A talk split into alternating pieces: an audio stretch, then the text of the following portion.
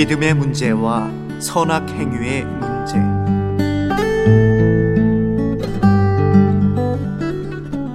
고린도후서 5장 10절. 이는 우리가 다 반드시 그리스도의 심판대 앞에 드러나 각각 선악 간에 그 몸으로 행한 것을 따라 받으려 함이라. 주님을 믿는 우리 모두는 다 그리스도의 심판대 앞에 드러날 것입니다.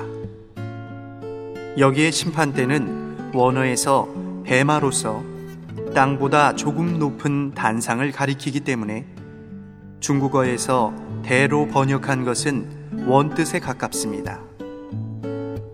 배마는 가정에서 일을 결정하는 장소입니다.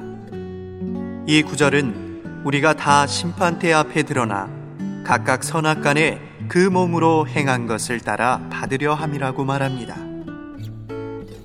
영원히 사는가 멸망하는가는 믿음의 문제이고 상과 벌은 행위의 선악의 문제입니다.